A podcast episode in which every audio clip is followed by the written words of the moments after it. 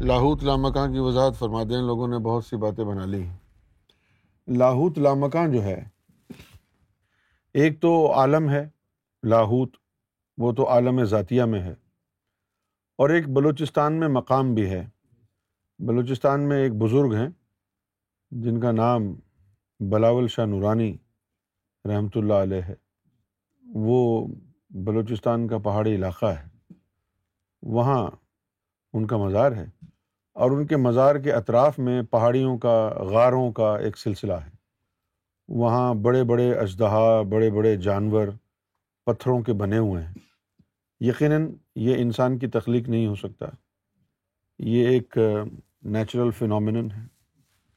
اور اس کے پیچھے جو حقیقت ہے وہ یہ ہے کہ یہ تمام جو چیزیں وہاں پتھر کی بنی ہوئی ہیں، یہ امام مہدی علیہ الصلوۃ والسلام کا لشکر ہے. جب امام مہدی علیہ الصلوۃ والسلام انگلی کا اشارہ کریں گے تو وہ سارے جانور جو پتھر کے بنے ہوئے ہیں وہ سارے زندہ ہو جائیں گے. یہ اس کی حقیقت ہے. اچھا، اگر ہم نے نہیں دیکھا ہوتا تو شاید ہمارے دلوں میں بھی شکوک و شبہات ہوتے، لیکن ہم گئے تھے وہاں.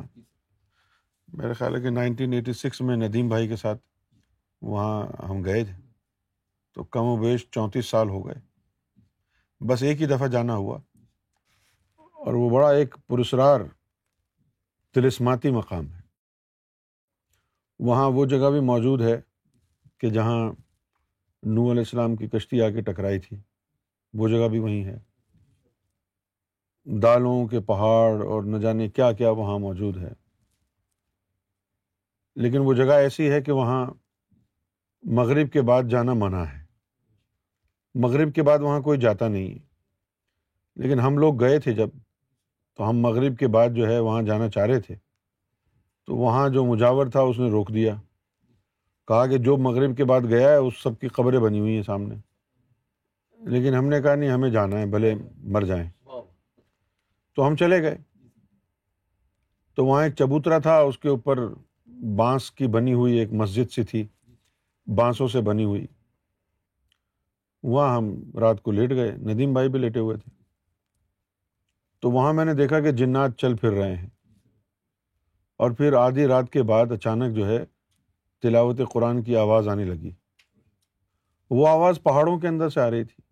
میں چلتا گیا چلتا گیا، میرا خیال تھا کہ میں آواز کے قریب جا رہا ہوں، اور آواز بھی چل رہی تھی، تو وہ گونج رہی تھی آواز پورے علاقے میں. لال باغ کے بعد سرکار کچھ عرصے کے لیے وہاں بھی گئے. سرکار نے تو زیادہ وقت لال باغ میں گزارا ہے نا. تو ایک دفعہ کیا ہوا کہ سرکار جب جنگل سے دنیا میں آ گئے تھے، تو دنیا میں آ کے بور ہو گئے، اکتا گئے.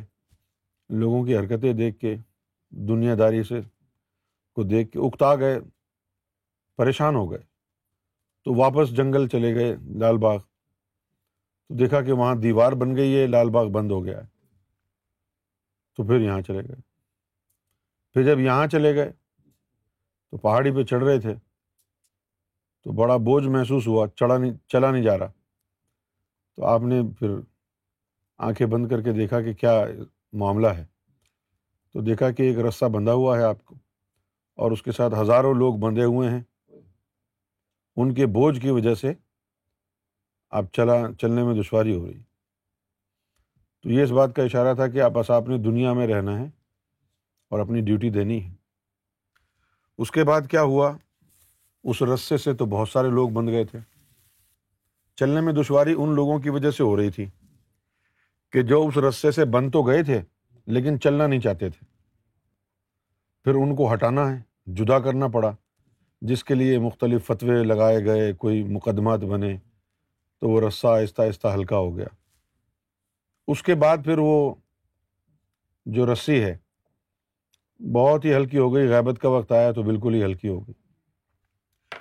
غیبت کا وقت آ گیا تو بہت ہی ہلکی ہو گئی.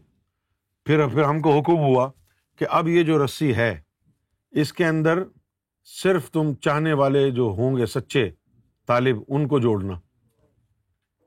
غیبت سے پہلے تو ایرا غیرا نتھو خیرا سب بھی اس رسی سے جڑ گیا تھا. پھر اس رسی کو دوبارہ جو ہے ہلکا کیا، چھانٹی ہوئی کہ اب یہ رسی جو ہے پھر وہ رسی ایک آدمی کے ہاتھ میں دے دی کہ اب ان کو مخلص لوگوں کو جوڑنا. تو اب وہ مخلص لوگ ہم ڈھونڈ رہے ہیں، عیسائیوں میں، یہودیوں میں بھی، ہندوؤں میں، سکھوں میں، جو جو مل رہا ہے اس کو جوڑتے جا رہے ہیں.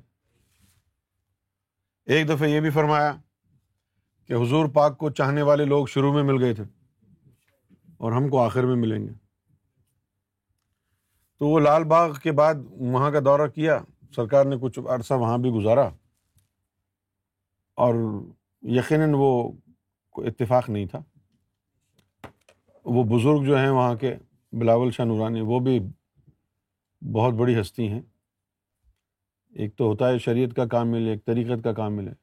وہ حقیقت کے اکمل ہیں، حقیقت کی تعلیم دینے والے، یعنی نظروں سے پہنچانے والے. چھوٹی موٹی ذات نہیں ہے، بہت بڑی ذات.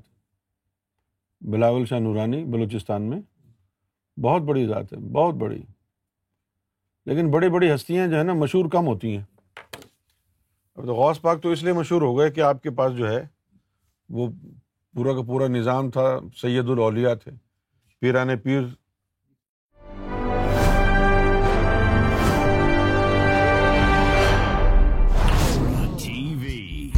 Bringing light, love, and peace in your life.